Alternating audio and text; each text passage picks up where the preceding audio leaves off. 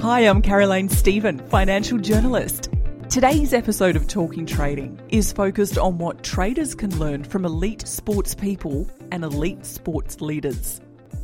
Our guest today on the show is Cameron Schwab. Cameron was appointed CEO at the Richmond Football Club at the age of 24. He was the youngest CEO in the history of the AFL. He spent the next 25 years as a CEO of three different AFL clubs. And it was 25 years of intense education in the ruthless environment of elite sport, where successes and failures are played out in the public forum, usually to the tune of hundreds of thousands of people. Now, whether or not you're an AFL supporter, whether or not you live in Victoria, interstate, or overseas, in today's interview, we gain a bullseye view into elite sport and the way it operates, and the lessons that Cameron had to share on his 25 years of CEO leadership. I hope you enjoy what he has to say. But first, let's hear Louise Bedford in Mind Power on staying true to your best habits.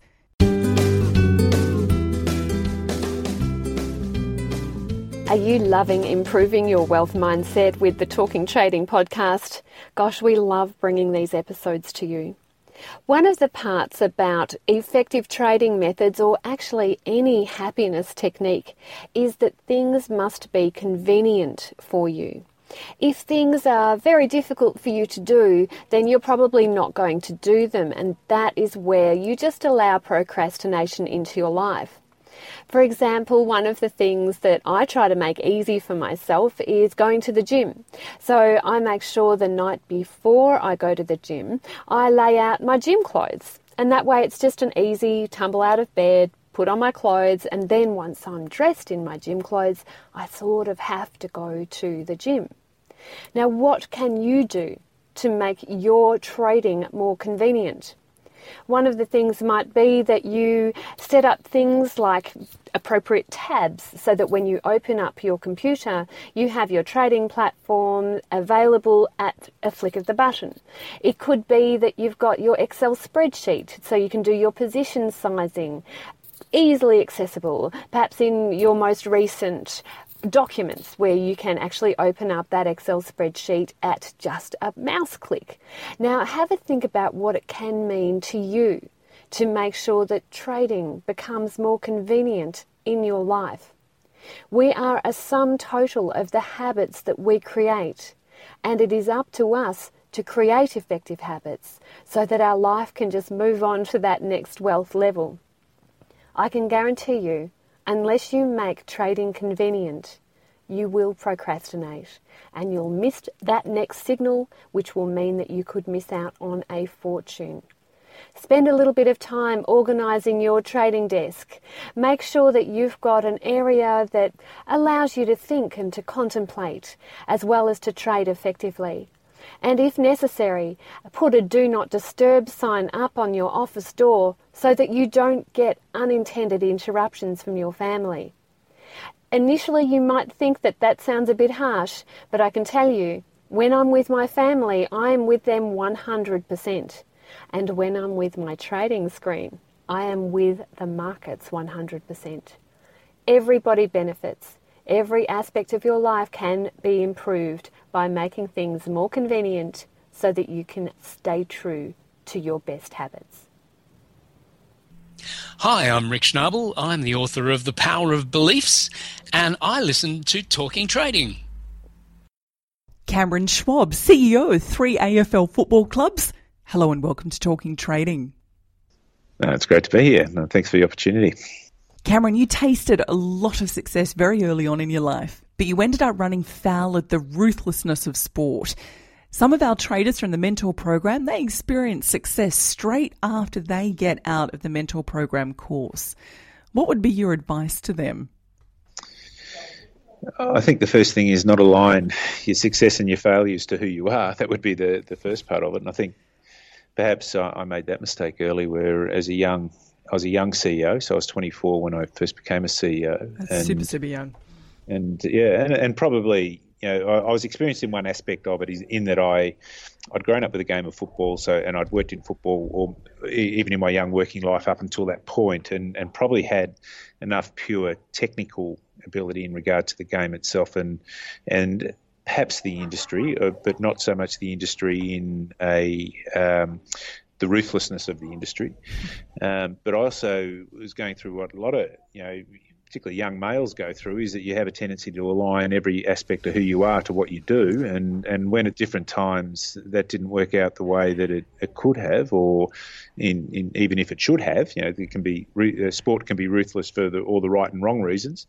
You know, there were times when I allowed it to I, allowed it to get too personal in, in, in, in regard to my own self esteem, and uh, you know, as I got older, I worked out that um, you know the those things were going to happen and you know if I was in a position where I was going to make decisions on on other people and that's what a CEO is required to do well from time to time decisions are going to be made you know on me and and worked out that I wasn't always going to be in control of that that situation uh, and allowing myself to just uh, manage the things that I could control as best as I could uh, became somewhat of a mantra for me. Cam, Let's talk about the ruthlessness of the elite sporting environment. You have personally been on the wrong end of this ruthlessness. Tell us about that. Well, it's, it's ruthless for all the reasons that elite sport should be ruthless. One, it's called elite, so therefore it's not for everyone, and and it's it's also a win loss situation. So each each week uh, you either walk away uh, as the winner or the loser of, of the game, and even in games where you know, you may have had a uh, a small loss where you you tended to to reflect on why that happened in a way which is much different than a small small win when really all that happened was the siren happened to go when you were in front or you were behind. It was not necessarily a, a different performance as such. So I didn't play. I was CEO of um, three clubs. The good thing was I had a cousin, Peter Schwab, who played about 200 games for Hawthorn, and, and we're around about the same age, and we, we somehow morphed into the same person at some stage in people's minds. And I, I normally I normally take a lot longer to correct that fact than I just did with uh, yourself. I normally roll with that for a period of time. You know, let let people think I might have played at the, the elite level, but he played in three uh, premierships at Hawthorn, so he was a terrific player. But just even in, in your own analysis, so as a CEO, you're you're ultimately having to judge performance and, and performance in at, at all levels, and, and performance means in an elite sporting club you have to be able to judge the performance of the of the football team, and from time to time you don't feel that uh, even though I'd come from a football background, there are times when you didn't feel that equipped to to make uh, that judgment, but you you were still forced to make that judgment because there was a game to be played and a season to prepare for, or the relentlessness of it all. So you. So you're buying in on that right from the very start, and you have to understand that's the game you're actually a part of, and um, and and I probably you know, different times reflect more on the decisions that I made, which were perhaps had that sort of sense of ruthlessness, if you like, rather than necessarily me having been impacted by them personally. And sometimes I, I look back, uh, not not with a with not regrets probably too strong a word, but almost it's almost embarrassment in, in some ways about how you felt the need to be as ruthless as you actually were when really it wasn't required. And uh, so I. Um, that's that's probably my the 53 year old self talking to the 25 year old me, and uh, and I would say to I'd say to that person, you know, just slow down a bit, slow down a bit, and uh, you you don't need to push it as hard as you did. So, in not needing to push it as hard as you did, how did you develop the resilience to recover? Yeah, no, it's a, it's a good question. I think I was probably fortunate in that I knew what I was signing up for. So, therefore, that context is there. And as I mentioned before, it is called elite sport. And we would regularly have conversations with, with people, whether they were young athletes or people working in the industry, and and, and we, we, we would say this this might not be for you. You know, this mightn't be your thing because of what it actually, it actually requires. And that doesn't make you a lesser person. It just mightn't be your thing. And often people would come back to you and say, well, yeah, I actually have probably realised that now. It's, it's not my thing. I'm going to go and do something else. And that was positive ultimately a positive thing for them. I developed, I think, uh, good habits around care for myself and family as much as I could, uh, but that took a long time. Uh, I think probably initially I, I thought the answer to building resilience was just to work harder, and that rarely is the outcome that you need. How very um, male. yeah, and it was, yeah, very much so. And and because I was young when I took it on, uh, my role models were very much of that. Because I was I was a young CEO. The the the era of the people who were my my peers in job title, but not my peers in life, because they were a lot older than I was. Than I was were people who that would be their natural response, and and their also natural response was you had to be a real hard ass, you had to be tough, and and I mm-hmm. also found quite you know, within a short period of time, that wasn't my natural inclination anyway. Whilst I, I did talk about the ruthlessness of it before, I, I realised that um, if I was going to lead in a way which was anything related to the person I was, I had to I had to do it differently to what my peer group uh, my titled peer group were doing. That that revelation came to me, you know, uh, uh, probably I think probably seven or eight years into my leadership career, and, and it was it was a, like a big weight had been lifted off my shoulder, and and a lot of the things we now talk about shoulders, a lot of things we now talk about in regard to leadership. Uh, were only just coming into vogue, and, and things like care, you know, just having showing care it was actually you either you know in those days you're either in or you're out. If you're in, you behave like this. If you're out, well, you're out. We don't care for you. It's just a it was just a probably a different stage, and I'm pleased the game has grown up a lot, and I'm pleased that probably commercial life has grown up a lot. But you also know that it's going to be um, you're going to have to be built for it. So, so probably my first stage of resilience was working out that I didn't have to behave like someone other than me, um, and behaving in a way which was consistent with who you were meant that you didn't, you weren't carrying around the stresses of the role nearly as much as you perhaps were, and uh, and I felt much more comfortable in my own skin. Great traders take wins and losses in their stride. Experienced traders take wins and losses in their strides. Is the same true for elite sports people?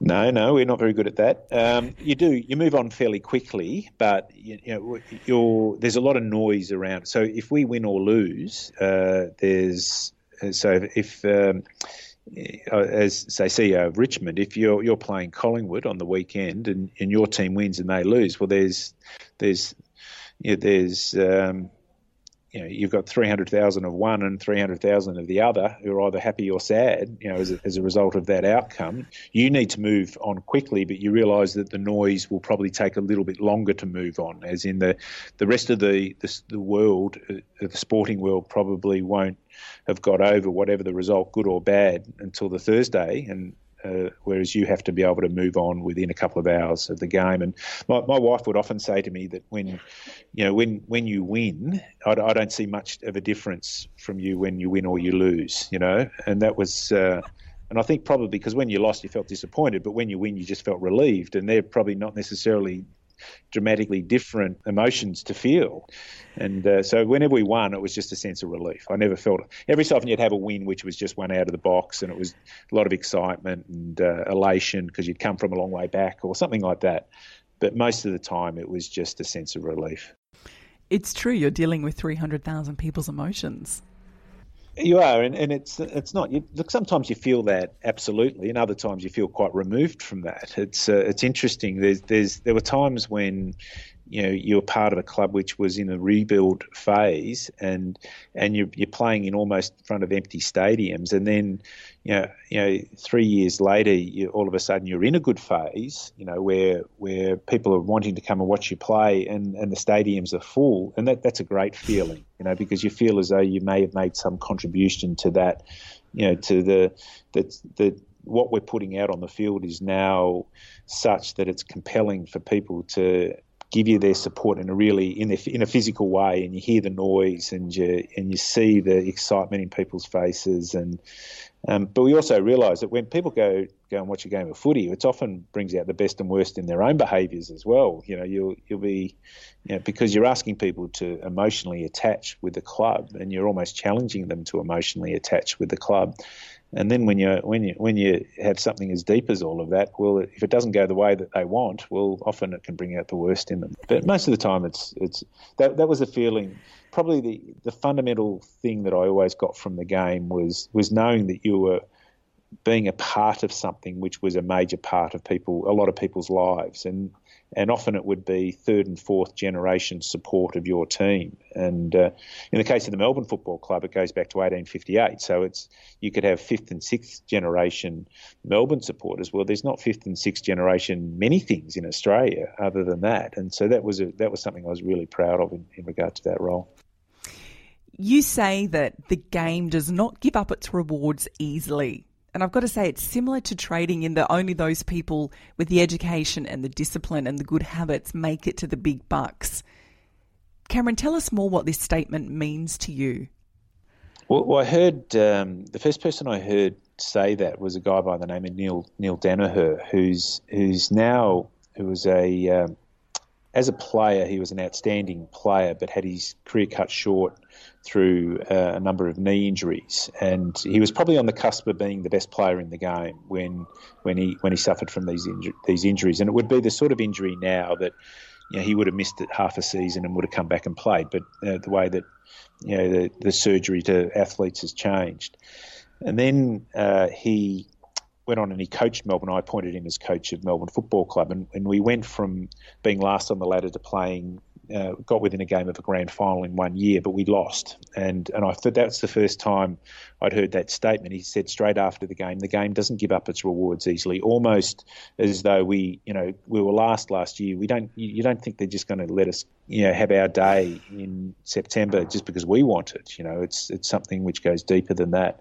And then now Neale's he's he's fighting motor neurone disease, and so he's he's dealing with that now, and he's set up his own his own uh, charity, and it's and it's been amazingly successful. And and I heard an interview with him uh, recently where he was talking to the Melbourne players, another generation of young Melbourne players, and and the term that he used, uh, you know, people he said because uh, his fate's inevitable with that type of disease, sadly, uh, and and he's asked often, why aren't you just um, working through your bucket list, and why aren't you just doing all these things that you know a, a dying man would would do?